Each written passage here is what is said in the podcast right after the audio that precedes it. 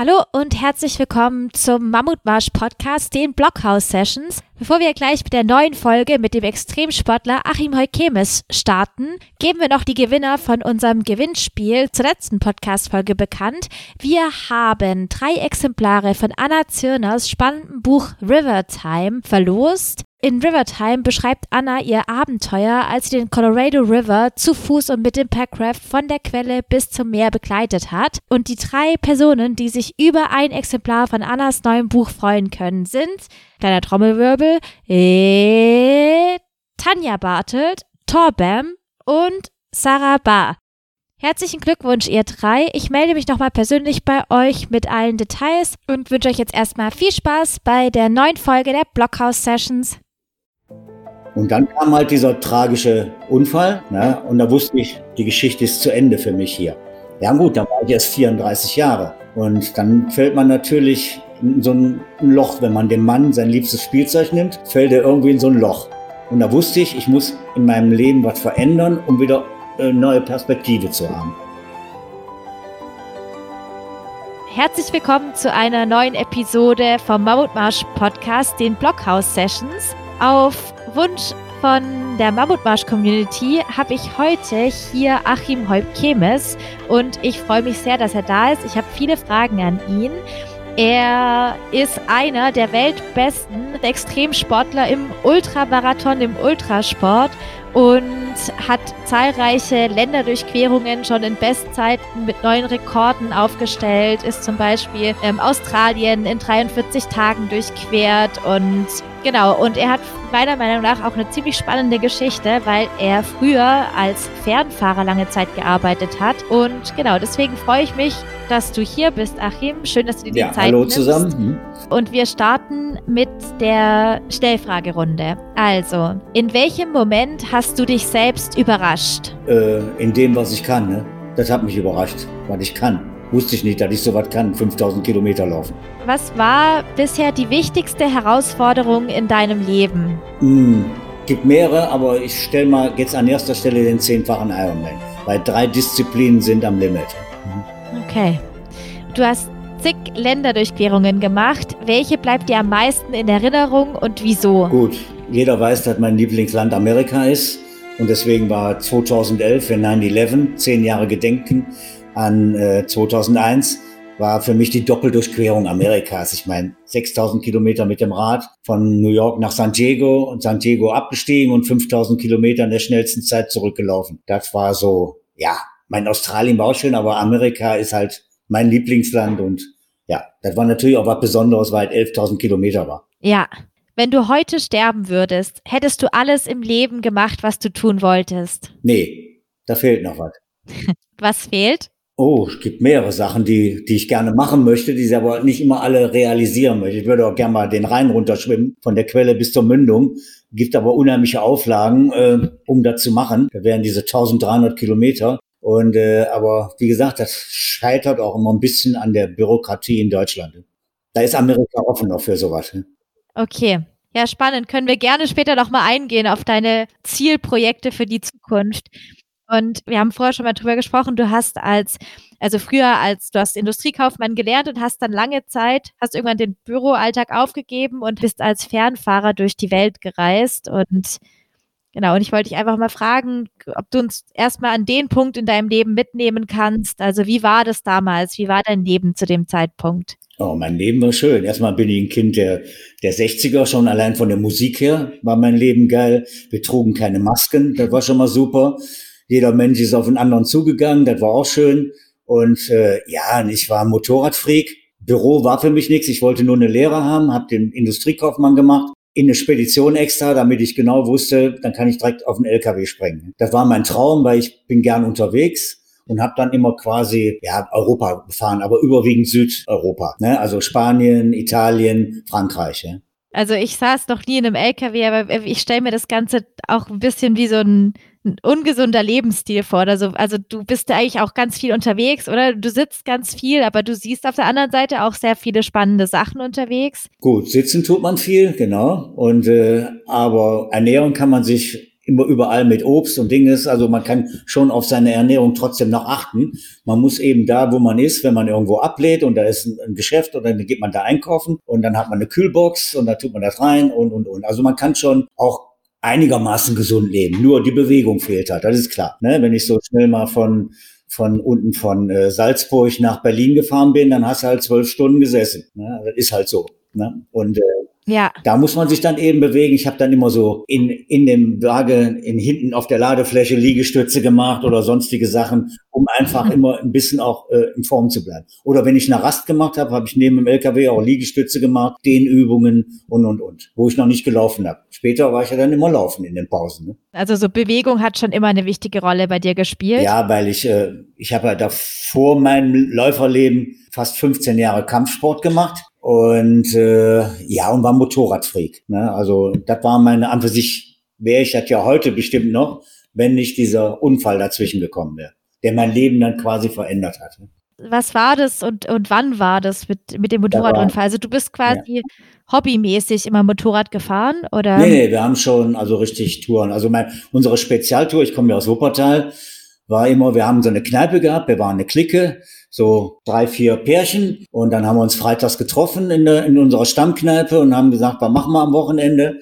Und dann hatte ich immer besonders so spezielle Ideen, eben äh, von Wuppertal zur Eiger Nordwand fahren, dort Kaffee trinken und wieder zurück. Dann waren dann so nonstop 2000 Kilometer. Das fanden jetzt nicht immer alle toll, aber es war eine Herausforderung. Ich, hab, ich liebe unheimlich Herausforderungen. Herausforderungen, wo man denkt, Mensch, jetzt musst du 2000 Kilometer brettern, nur um eine Tasse Kaffee zu trinken und ein Stück Kuchen an der Eiger Nordwand zu essen. Und dann fährst du wieder nach Wuppertal zurück. Ist zwar irgendwie bescheuert, aber irgendwie auch toll. Ne? Und das mhm. war so, wir haben England umquert, wir haben also, wir haben auch tolle Touren gemacht. Ich habe alle Pässe, die es gibt, in den Alpen gefahren und, und, und. Also das war schon eine schöne Zeit. Ja. Und dann kam halt dieser tragische Unfall, also bei uns Stadtautobahn in Wuppertal, wollten wir nach Düsseldorf in der Altstadt fahren und äh, ich habe ja sonst bin immer mit Jethelm gefahren, also offenen Helm.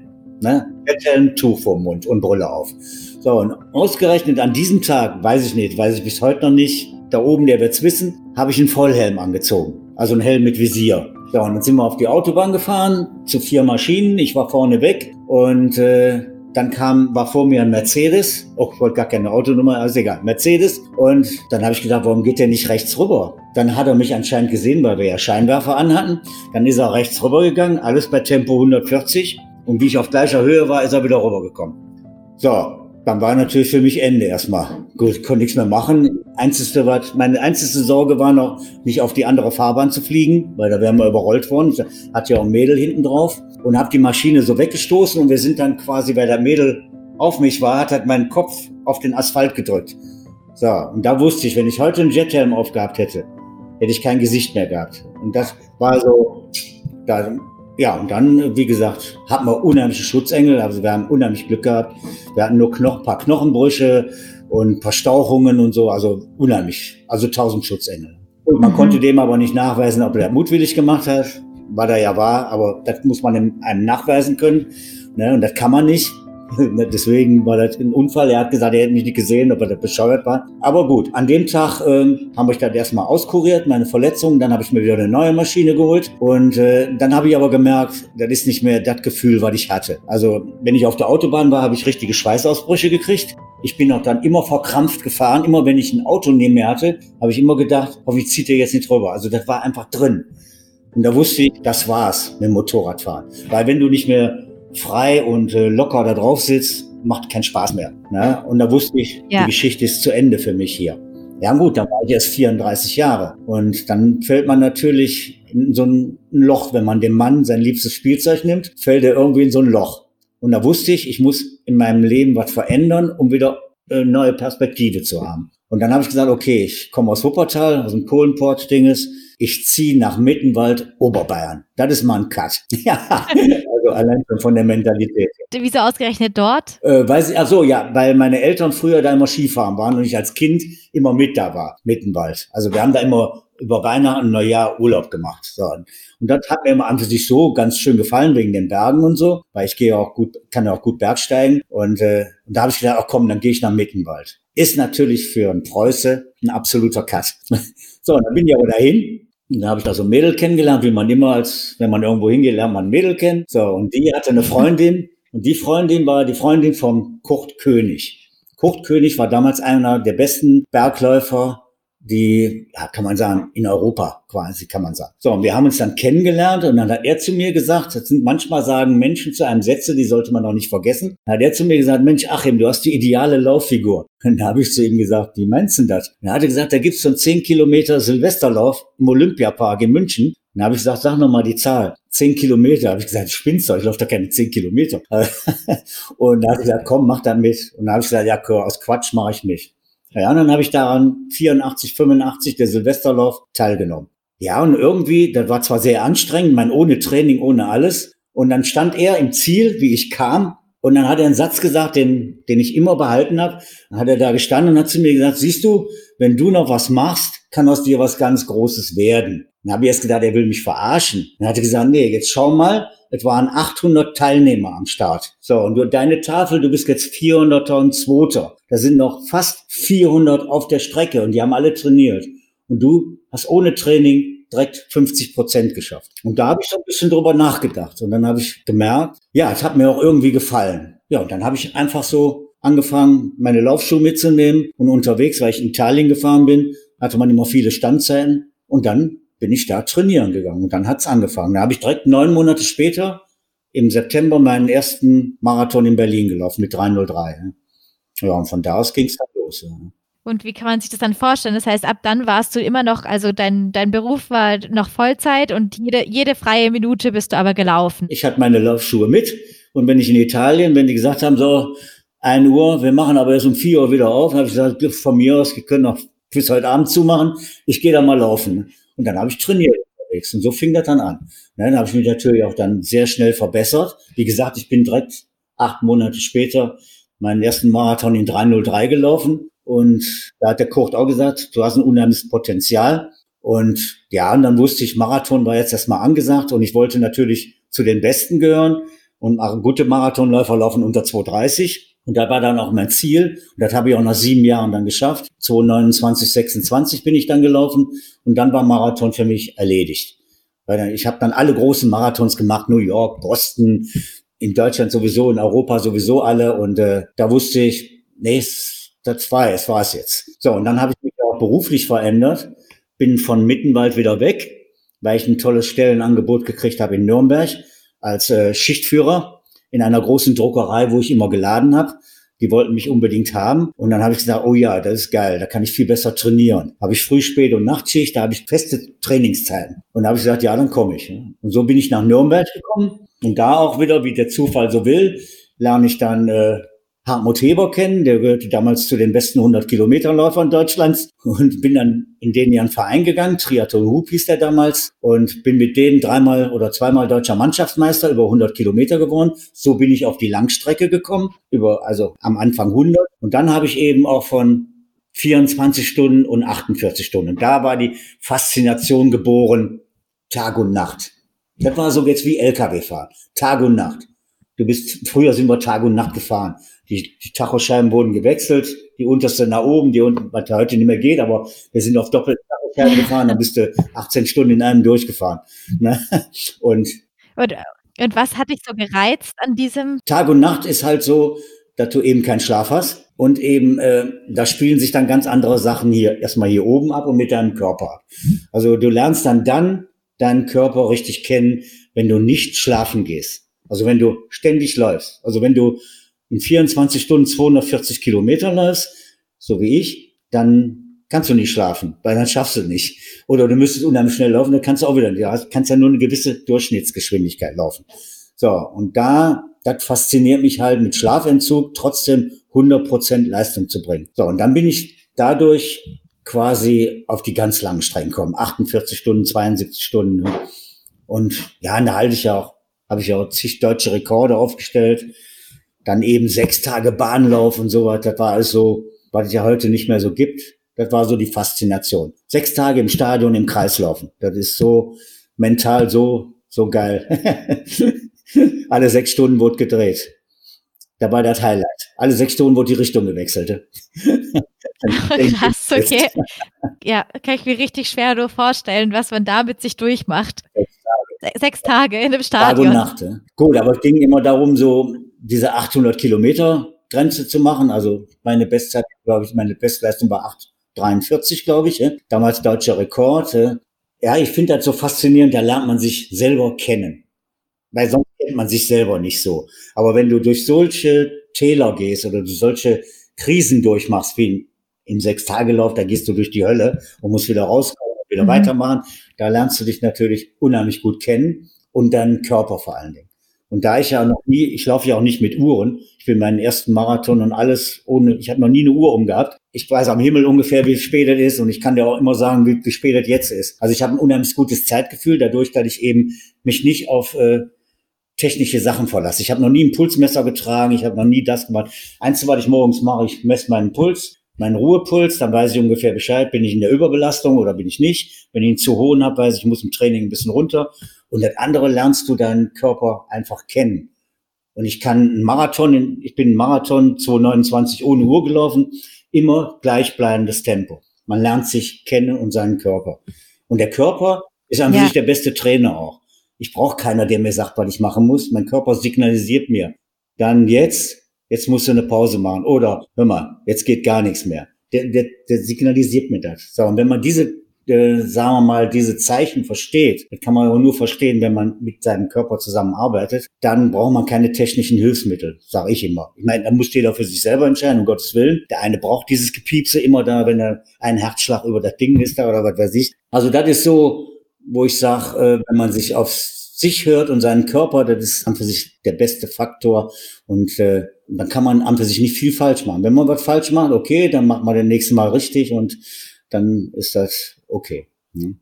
Gab es denn so einen Moment mal, wo du das Körpergefühl vielleicht nicht richtig interpretiert hast oder wo du einfach so mal auch zu weit gegangen bist vielleicht? Ja, was heißt zu weit? Es ist immer so, dass du, äh, wie gesagt, in so Läufen machst du halt immer viel durch. Und du musst aber wissen, du musst über diesen Punkt kommen. Wenn du meinst, es geht gar nichts mehr, dann musst du über diesen Punkt gehen und sagen, es geht immer noch was.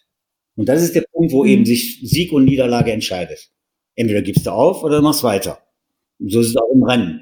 Ne, du kommst an einen Punkt, wo du sagst, entweder erhöhe ich das Tempo jetzt nochmal, ich knall weg oder es geht gut. Also du musst auch immer was riskieren, weil sonst kannst du nichts gewinnen. Ja. Ne? Und äh, wichtig ist halt, das einzuschätzen. Das, das lernt man mit seinem Körper. Ne? Und äh, da ist halt eben so, dass du dann äh, Sachen erlebst, so, ja, die, die kannst du auch im täglichen Leben verarbeiten.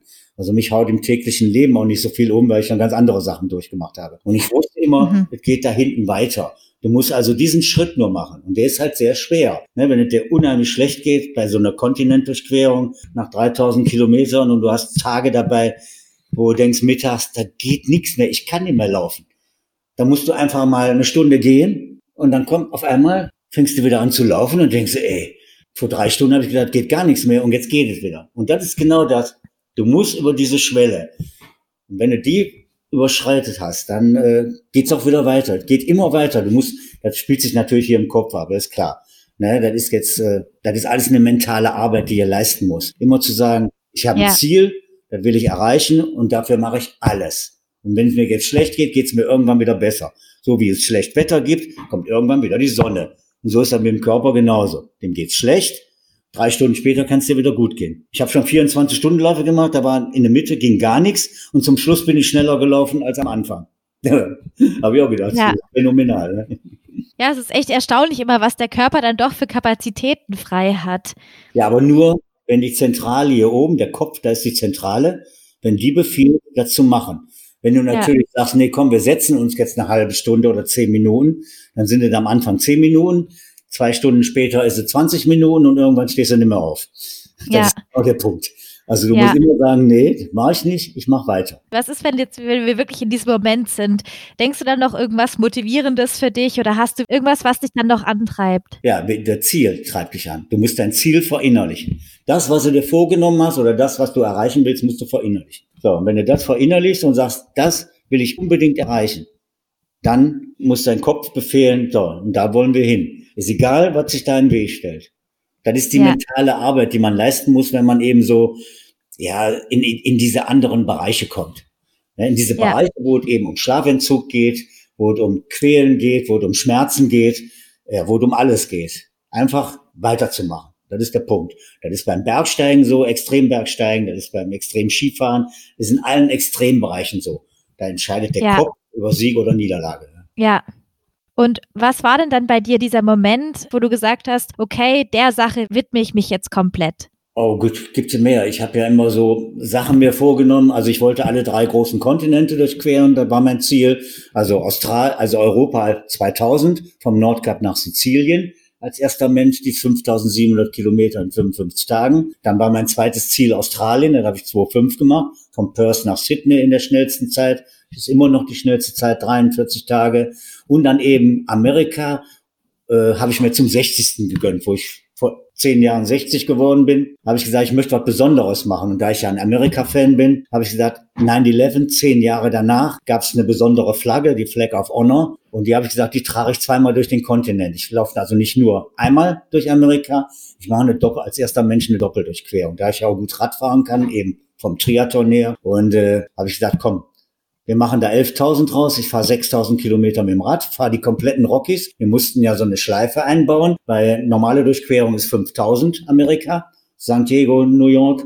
Und dann habe ich gesagt, okay, wir fahren über Denver oben, nehmen die kompletten Pässe und Rockies mit. Dann haben wir 1.000 Kilometer mehr und dann komme ich nach 6.000 Kilometern in San Diego an, steige vom Rad, ziehe meine Laufschuhe an und laufe in der schnellstmöglichen Zeit eben diese 5000 Kilometer damals in 55 Tagen zurück. Und dann war ich genau in 79 Tage, genau 9-11, wo die Feier war, war ich, ich durfte ja nicht am Ground Zero einlaufen, weil das Sicherheit war, hat man den Battery Park für mich reserviert und durfte dann im Battery Park zwischen 3000 Flaggen einlaufen, weil für jeden wow. Tod hatten sie eine Flagge geästet. Und da gibt es auch einen schönen Film von auf dieser Seite, Flag of Honor. Und äh, ja, das war natürlich emotional. Ich würde schon sagen, das Größte so, weil man so erleben kann als, ja, als, sagen wir mal, Extremläufer oder so. Ne? Ja.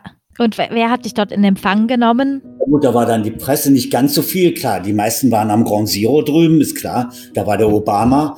Äh, aber waren trotzdem ziemlich reichlich da. Dann natürlich mein Chef, meine Chefin, äh, meine damalige Freundin und äh, ja, alle, die mich so kennen und auch die Sponsoren waren alle dann da. Und äh, das war schon, also auch eine hohe Anerkennung. Ich meine, ich bin ja kein Ami.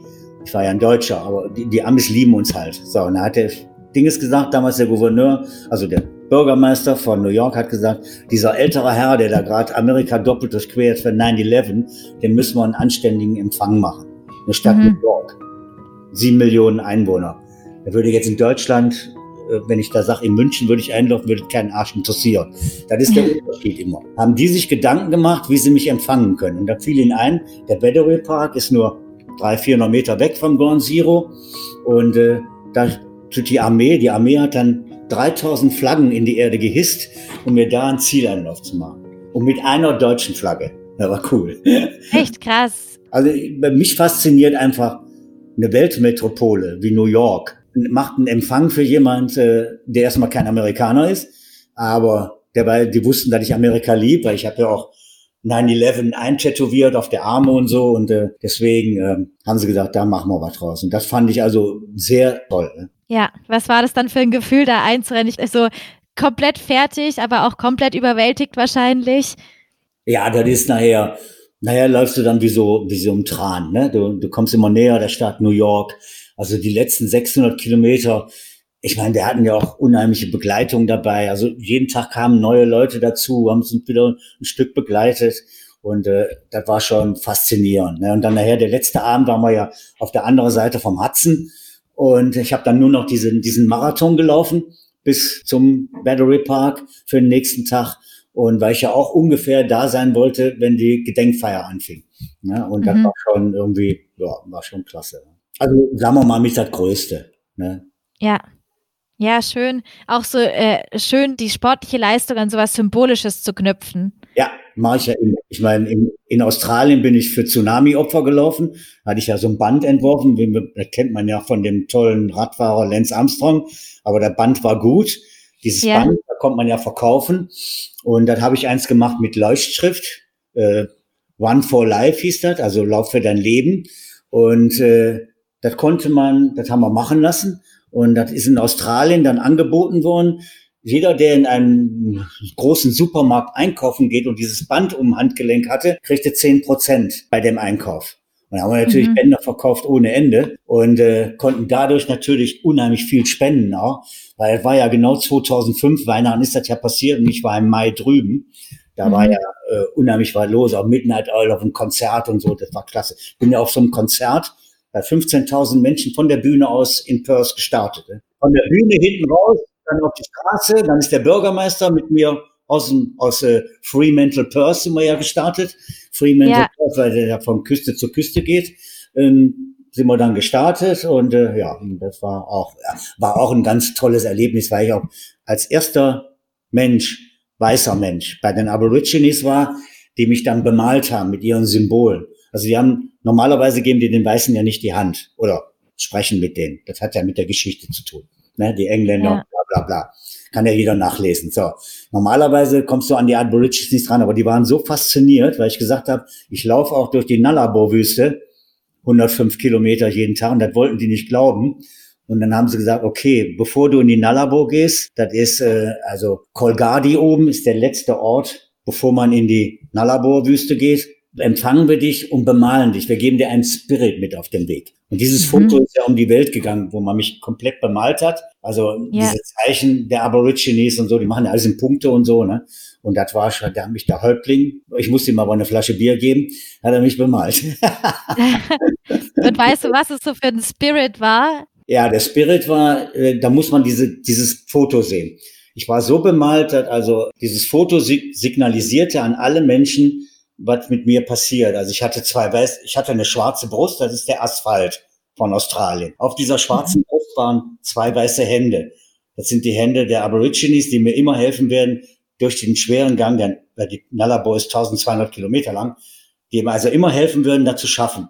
Dann hatte ich oben einen roten Kragen, das ist äh, ein Blau, da war der Himmel über Australien, der ist immer blau. Unten hatte ich also so Goldfarben, das ist die Gold, also die Nutches, ne? Und der Sand von Australien, der rote Sand und der Känguru an der Seite, das Symbol. Ne? Mhm. Das war so, also auf der Brust mit Farben eingezeichnet. So bin ich ja auch zwei Tage rumgelaufen, bis der Schweiß das zerfressen hat. Ja, aber die, da gibt's ein Bild, das ist von Reuters um die ganze Welt gegangen, weil das wirklich was Einmaliges war. Ne? Ja, ja, ich habe das Bild auch gesehen, glaube ich, hier, als ja. ich ein bisschen rumgeschaut habe. Straße da in der Nullarbor und ja. genau, ja, ja. Ja, das ist schon cool. Zählt das auch so, weil das wäre eine Frage von mir gewesen, was war denn so bei den Durchquerungen äh, so einer der schönsten Momente und ist das einer der schönsten Momente für dich gewesen und auch die schönste Begegnung mit Menschen? Ja gut, das sind halt besondere Momente, ne? Weil ich, ich wusste ja über die Aborigines, dass sie normalerweise mit den Weißen nichts zu tun haben wollen. Ne? Und normalerweise den Weißen keine Hand geben. Und äh, das war schon wirklich ein besonderer Moment, den mal, ja, den bis jetzt nur ich erlebt habe. Das ist noch nie ja. wieder vorgekommen, dass die irgendeinen weißen Mann bemalt haben. Also das wird doch, glaube ich, nicht mehr passieren. Ich weiß es nicht. Aber äh, der müsste dann 200 Kilometer am Tag durch den Nalapur laufen. ja. Wie hast du es damals eigentlich gemacht? Äh, von wem warst du damals, wurdest du damals begleitet? Also es ist immer so, bei so Kontinentdurchquerungen suche ich mir ein kleines Team, also nicht mehr als zwei Mann und ein Wohnmobil. Wir haben dann so ein Routebook, da wird alles genau aufgezeigt, also eingeschrieben, Zeiten, Dinges, Route, damit man das auch nachvollziehen kann daher. Und äh, die sind dann bei und da muss ich zwei Menschen haben, die miteinander auskommen und auf die ich mich hundertprozentig verlassen kann. Ne? Die müssen ja alles machen. Also äh, Wasser holen in, bei, in Australien war besonders alles da. In Nullarbor gibt's kein Wasser. Wir mussten also Wasserhaushalten da, äh, rationieren, essen. Alles muss geplant sein. Ne, die müssen dann einkaufen gehen, ich laufe dann wieder weiter, dann treffen wir uns wieder irgendwo und äh, also das ist auch logistisch immer eine Aufgabe. Ne? Auch mhm. jetzt Amerika, aber da ist ja alles näher. Nur eine, wenn man in Australien 500 Kilometer vom Perth weg, bist du erstmal quasi 2000 Kilometer im Niemandsland. Da kommen zwei Tankstellen, da kannst du tanken, vielleicht Frischwasser geben, wenn sie was haben. Wenn sie nichts haben, geben sie dir keins. Da musst mhm. du wo Wasser herkriegst. Also da muss alles auch äh, organisiert sein und durchdacht sein, da wir da nicht verdursten in einer Labor. Und dann hatte ich aber jemand dabei. Ich hatte einen deutschstämmigen Australier, der in Deutschland aber aufgewachsen ist, der deutsche Eltern, der, der gut Deutsch konnte. Und der war früher bei den Hells Angels, also bei den harten Jungs. und ist dann ausgetreten und, und austreten darf man ja nicht bei den Hells Angels. Und dann haben sie ihn verfolgt. Und dann hat er zwei Jahre bei den Aborigines gelebt, ist also untergekrochen, hat er zwei Jahre gelebt und das hat uns natürlich unheimlich geholfen, weil der wusste, wo es Wasserstellen gab, der wusste, was man für eine Rinde abmachen kann, wo Wasser rauskommt und so. Das ist, war total cool. Ne? Also da hatte ich einen Glücksgriff mitgemacht. Und der, der kam dann auch noch mit oder hat er ja, euch nur die Tipps gegeben? Betreuer, ja. Der ja, war Mitbetreuer. Krass. sozusagen damals meine Lebensgefährtin, der war dabei, also zwei Mann immer. Ich habe immer ungefähr zwei Mann. Durch Amerika waren wir die 79 Tage auch äh, Mann und Frau. Ne? Mhm. Also zwei Leute, die sich gut verstehen und die auch sagen, okay, wir geben für die Sache alles. Ich meine, das muss man erstmal hinkriegen. Man lebt auf ein Quad, zwei Quadratmetern, 79 Tage, man hat keine Privatatmosphäre mehr. Äh, alles spielt ja. sich im, im Wohnmobil ab. Kein, man kann sich mal hinten hinlegen, aber es ist immer jemand da oder ist immer, also man ist nicht mehr für sich alleine. So, und da kommen ja noch die, die Stressfaktor dazu, also die ganzen Sachen, äh, Route koordinieren, äh, tanken, Abwasser ablassen, Frischwasser tanken und und und. Also ist schon auch eine gewisse Arbeit, aber dafür erlebt man natürlich ja unheimlich viel. Mhm. So ein Kontinent durchqueren ist, ist einfach was Einmaliges. Ne? Nicht jetzt mit dem Auto auf schnell, sondern ich bin ja dann zu Fuß. Ich habe dann jeden Meter dieses Kontinents berührt. Das ist äh, was ganz anderes als jetzt mit dem Rad. Ich meine, ich mache ja auch jetzt viel mit dem Rad, aber da bist du einfach schneller und äh, das ist was anderes. Wenn du durchläufst, hast du dann auch wirklich oft Zeit, dich mit Menschen vor Ort zu unterhalten? Ja, klar. Oder bist du dann in so einem, in so einem, nee, nee. In so einem Trance? Also ich, war ja der, ich bin ja immer noch der Einzige, der jeden Kontinent mit Tagesabschnitt 105 Kilometer durchlaufen hat, also jeden Tag 105 Kilometer. Mhm. Und, äh, das hat bis jetzt noch keiner geschafft. Und da bleibt aber trotzdem immer noch für Begebenheiten Zeit. Wir haben so tolle Begebenheiten äh, in Australien oder in Amerika. Also so toll. Äh, das gehört auch dann dazu. Ne? Also da ist einfach so, das sind die auch die, diese schönen Momente. Ja. Fällt dir da gerade einer ein? Ja, zum Beispiel in Texas. Die Texaner sind ja ein bisschen anders in Amerika, so wie die Oberbayern hier bei uns. Und das ist eine eigene Gesellschaft. Und die haben ja auch nicht gerne so, ja, die haben nicht gerne Fremde, sag ich mal. Ne? Die leben auch so in ihrer eigenen Welt wie die Bayern. Ne? Und äh, ja, da kam man mal, ich weiß jetzt nicht mehr, war, glaube ich, kurz vor Dallas oder weit vor Dallas, ich weiß nicht mehr genau. Ähm, da hat man nichts Großes zu essen. Und da kam der vorbei und hat gesagt, was wir hier machen. Dann hat er gesagt, haben wir gesagt, okay, ich laufe für 9-11, für Flag of Honor und so. Äh, da ist ja noch eine Flagge, die hängt in jeder Feuerwehrstelle. Da hat er gesagt, oh, da komme ich nochmal wieder. Dann ist er gefahren und so anderthalb Stunden später oder zwei, ich weiß nicht mehr, klopfte an unserer Wohnmobiltür und da kommt er mit frischen Pizzas an. hat er so Ach, drei, vier Pizzas mitgebracht. Ja. Also das sind so, so Begebenheiten, die, die einfach nett sind, weil er gesagt hat, hier, ich habe euch was Schönes mitgebracht. Ja, und so, ne? ja. In Australien oder wo ist der eine Farmer, ähm, da ist der Staub trocken und dann hat er da geflügt, wo wir entlang gelaufen sind oder gefahren sind. Da war so ein Staub und dann ist er hinter uns her mit seinem Tracker und hat gesagt, er möchte sich entschuldigen und möchte uns zum Kaffee einladen. Wir sollen mit auf seine Farm kommen. Er lädt uns zum Kaffee und Kuchen ein. Ne? Dann haben wir gesagt, zeitlich dürfen wir nicht so lange, aber eine Stunde ist drin. Dann laufen wir halt eine Stunde abends länger, weil das wollte man natürlich nie abschlagen. Ja? Und das sind so die Sachen, die lernt man dann eben unterwegs, die Begebenheiten, das ist was ganz Besonderes. Ne? Ja. Hat sich dann entschuldigt mit Kaffee und Kuchen, ne? dass er uns so ja. eingekauft hatte. Ja, voll schön, auch wie du es meintest, mit dem, wenn man sich halt langsam genug bewegt, also quasi jetzt eben nicht ja. wie beim Fahrradfahren oder mit dem Auto oder mhm. sowas, dann ja, hat man halt auch den, ja, dann hat man Raum für Begegnungen. Ja, genau. Als du das Ganze gemacht hast, als du die USA-Durchquerung gemacht hast und die Australien-Durchquerung, hast du zu dem Zeitpunkt deinen anderen Job aufgegeben gehabt schon? War ja so, ich habe, äh, wo ich angefangen habe, war ich ja noch Fernfahrer. Dann habe ich mich ja in der 100-Kilometer-Mannschaft hochgearbeitet. Dann war ich, gehörte ich zu den besten deutschen 24 Stunden, 48 Stunden Läufern und äh, habe dann auch jede Menge Titel gesammelt, Rekorde aufgestellt. Und dann habe ich 2000 war es, habe ich ja meine erste Kontinentdurchquerung gemacht, eben Europa. Ich hatte davor schon Italien in Rekordzeit, Frankreich, Deutschland sowieso, da heute, träumen sie alle noch von, in sechs Tagen komplett von der Nordsee auf die Zugspitze zu laufen, 1100 Kilometer in sechs Tagen und 18 Stunden. Ne? Und äh, damit habe ich mir ja auch einen Namen gemacht. Ne? Da war mhm. ich unbekannt und dann habe ich also 2000 eine Firma kennengelernt, da bin ich ja heute noch bei, die Firma PM. Und äh, die macht, wir machen so Nahrungsergänzungsmittel im Premium-Bereich, also für die ganz großen, für die absoluten Top-Sportler dieser Welt oder für Leute, die eben ein gesundes Immunsystem brauchen. Und dadurch äh, bin ich dann quasi, wo ich gesagt habe, also ich kann so einen Kontinent nicht durchqueren, wenn ich Dreischicht arbeite. Ich habe Dreischicht gearbeitet. Ich sage, da fehlt mir die Regeneration, ich habe aber gar nicht so viel Urlaub. Und dann hat die Firma gesagt, was verdienst du? Dann habe ich gesagt, das und das, ja, das kriegst du von uns auch. Dann habe ich gesagt, okay, dann kündige ich morgen und dann bin ich ab morgen Profi. Ja? Und da war 2000. Ja. und seitdem bin ich äh, Profisportler. Ne? Und ich gehe davon aus, du hast die Entscheidung auch nie bereut, oder? Nee. Also wichtig ist ja, dass man sich man muss sich halt, halt entscheiden. Ich meine, ist natürlich auch ein Risiko. Wenn es nicht geklappt hätte und so, habe ich mit sozusagen mit 50, äh, mit 50 sage ich, ja, ja doch, ich war fast 50, meinen Job hingeschmissen. Ich habe nicht schlecht verdient. Ich war Schichtführer, auch so 5000 im Monat, äh, hatte 20 Leute unter mir. Also ich hatte einen Traumjob an für sich. So, aber es war nicht die Erfüllung. So, jetzt muss man mhm. sich entscheiden. Schmeiße ich das alles hin, trete aus aus dem sozialen Gefüge, keine Krankenversicherung, keine Rentenversicherung, kein Dinges mehr und gehe auf die andere Seite, um alles alleine zu machen und gehe dieses Risiko ein. Und da muss man Mut zu haben. Aber wie gesagt, Kolumbus war mutig, alle großen Entdecker waren mutig, deswegen haben sie auch was geschafft in ihrem Leben. So, und da habe ich mir gedacht, ja. ich bin auch mutig. Aber man muss sich dann auch immer sofort entscheiden. Ich wusste, der sagt mir nur einmal zu mir diese Frage und wenn ich sage, ich muss noch zwei Tage schlafen darüber, dann wusste ich, ist das Ding gegessen. Also ja. jetzt oder nie. Und dann habe ich gesagt, ich mache das. Ja, das heißt, es war in dem gleichen Gespräch, also du hast direkt gesagt, ja, go und. Ja, genau, ich mach's. Ja, ja schön. Ja.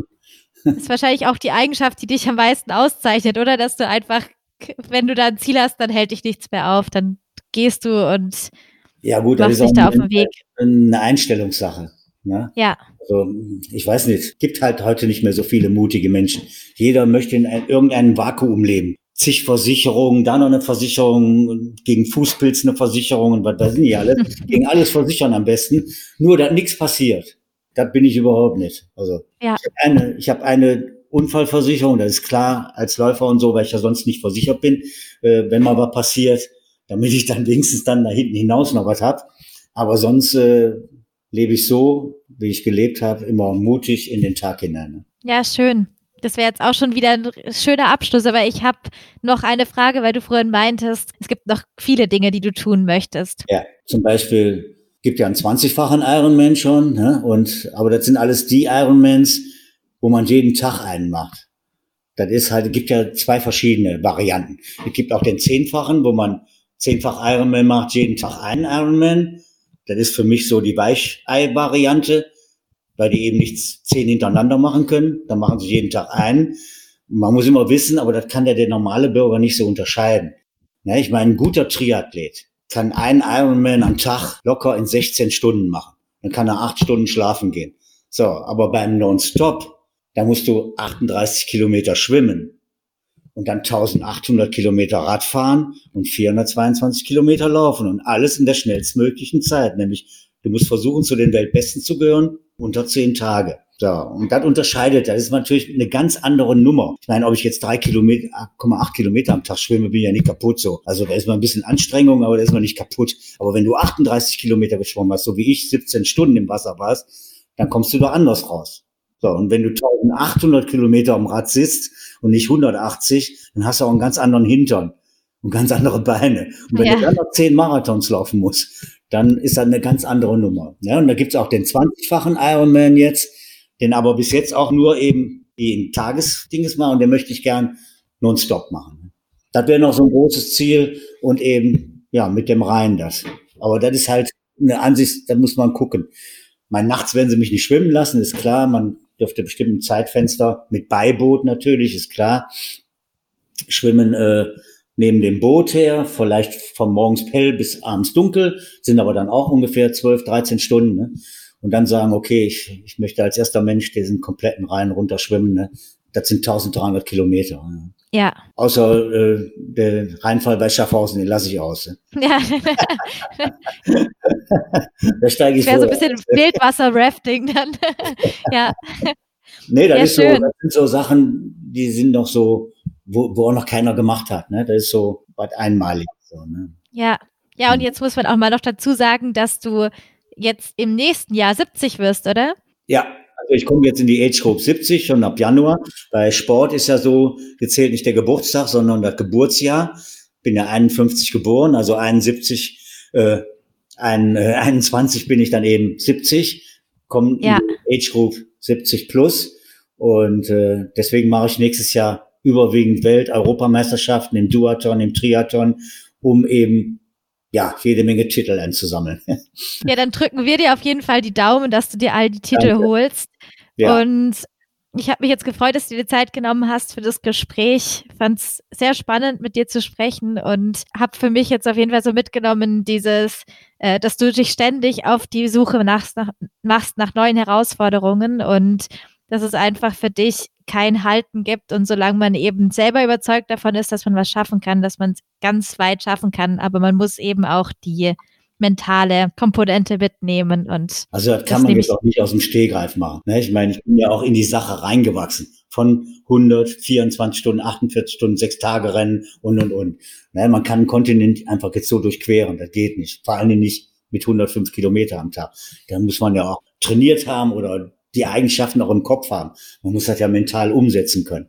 Ja, aber ich sage immer zu jedem, ich möchte auch jedem mit auf den Weg geben, nichts ist unmöglich. Wenn man will, kann man alles. Es kommt nur darauf an, ob ich den Mut dazu habe und ob ich bereit bin, diesen schweren Weg zu gehen. Ich meine, ich muss ja unheimlich trainieren dafür. Ich muss viel entbehren. Da vergessen auch immer viele. Ne? Ich meine, auch so äh, früher, ich habe viel entbehren müssen, wo ich gearbeitet habe und schon zu den besten 100 Kilometern oder 24 Stunden davon gehört. Da habe ich meine ganze Freizeit habe ich mit Training verbracht. Nicht in mhm. Gehangen oder tanzen gegangen oder so, Vergnügen, sondern das war halt Disziplin. Und dann schaffst du diesen Weg. Und wenn jeder fragt, ob er dazu bereit ist, dann kann es schaffen. Wenn er aber sagt, oh, das weiß ich nicht, dann soll er die Finger davon lassen, weil das wird nichts. Ja, da, da scheitert es wahrscheinlich bei vielen, dass man eben, äh, um zu seinem Ziel zu kommen, auch auf Sachen verzichten muss. Genau. Das ist, glaube ich, immer schon so ein. Leistungssport, das ist überall so. Kannst du Leichtathletik nehmen, die Wintersport, Biathlon. Wenn, wenn du zu der Weltspitze gehören willst, musst du auf vieles verzichten. Und wenn du dazu bereit ja. bist, dann kannst du es schaffen. Auf was musstest du neben der Freizeit noch verzichten? Ja, was heißt, ja gut, äh, an für sich äh, auch meine Urlaube, die waren nicht so, dass ich irgendwo am Strand gelegen habe, sondern dann bin ich in Trainingslager gefahren, habe da gelaufen oder geschwommen oder wie auch immer. Ne? Das spielt sich heute noch so ein bisschen ab. Ich fahre so nicht normal im Urlaub, sondern wenn ich irgendwo hinfahre, dann will ich da wenigstens äh, eine anderthalb Stunde schwimmen am Tag oder mindestens 15 Kilometer laufen. Und wenn noch eine ja. schöne Radstrecke ist, auch ein bisschen Radfahren. Also die Urlaube haben sich am Großen und Ganzen nicht verändert, nur ich mache es dann nicht so viel, da hat immer noch fünf, sechs Stunden Zeit bleibt für andere schöne Sachen. Und hattest du diese Hummeln im Hintern aber auch schon immer? Also auch damals, als du als Fernfahrer gearbeitet hast und sowas, ist das, ist das sowas, mal, was dich auszeichnet? Sagen wir mal, ich war immer schon ein bisschen anders. Im Kampfsport war ich ein bisschen anders. Ich war schon als Kind ein bisschen anders. Ich bin schon mit sechs Jahren durch im Rhein geschwommen, obwohl ich gar nicht richtig schwimmen konnte. Mit Schwimmflügel bin ich auf die andere Seite geschwommen. Und äh, also, ich weiß nicht, mich hat dann immer fasziniert, Sachen zu machen, die andere nicht so können. Das hat mich einfach fasziniert. Und dann wollte ich einfach zeigen, das kann man, wenn man will. Ne? Und so kann ich natürlich, wo ich dann montags wieder zurückkam in die Schulklasse, wir haben nun mal Camping gemacht am Rhein, konnte ich natürlich erzählen, hey Jungs, ich bin einmal quer über den Rhein geschwommen, ne? auf die andere Seite. Oh, nee, wirklich. Dann denke ich, ja, das geht doch. ist natürlich auch nicht, dass man damit angeben will, aber ist so ein bisschen so, ja, ich habe es euch gezeigt. ja, ne? schön. Achim, vielen Dank, dass du dir Zeit genommen hast und ich wünsche dir ganz viel Erfolg bei allen ähm, neuen Projekten und nächstes Jahr dann, wenn du dir viele neue Rekorde sicherst, viele neue Bestzeiten holst. Ja, danke schön. Das wünsche ich mir auch. Dann, dazu muss man gesund bleiben. Man muss weiter trainieren, aber das mache ich gerne. Für mich ist auch nach, nach 35 Jahren Training noch nicht äh, sozusagen ein Pflichtprogramm, sondern ich mache das gerne. Das ist auch ein wichtiger Punkt, wenn man was erreichen will. Nicht unter Druck und unter Pflicht. Ja, ich muss das jetzt machen, man muss das mit Freude machen. Also das kommt eben von hier. Und wenn man das mit Freude macht, dann trainiert man auch ganz anders. Ich trainiere auch mal ganz locker, aber ich trainiere. Also es gibt kaum einen Tag, wo ich nicht trainiere. Ich mache schon mal einen Tag Pause. Jetzt in dem Alter sowieso brauche ich das. Ich weiß, dass ich etwas mehr Regenerierung brauche. Da kann man nicht alles so hintereinander machen wie früher. Und äh, aber trotzdem mache ich nächstes Jahr, glaube ich, vier Ironmans. Dann mache ich die Tour Flensburg-Garmisch, die 1100 Kilometer mit dem Rad äh, als Rennen. Und äh, die 24 Stunden Borrego Springwüste, Zeitfahren. Also ich mache schon einiges. Aber dann zwischen gibt es auch immer Phasen, wo ich dann runterfahre. Das ist wichtig. Man muss dem Körper auch immer die Gelegenheit geben, sich zu regenerieren. Ne, weil dann ist man ja irgendwann platt, dann geht nichts mehr. Ne? Also dann muss ich auch noch so äh, ja, mit auf den Weg geben für die, die vielleicht auch mal so was machen wollen. Ne? Ja, schön. Ja. Vielen Dank und wunderbar. Also genau, bye tschüss. Bye. Und wir hören uns nächste Woche wieder bei den Blockhouse Sessions.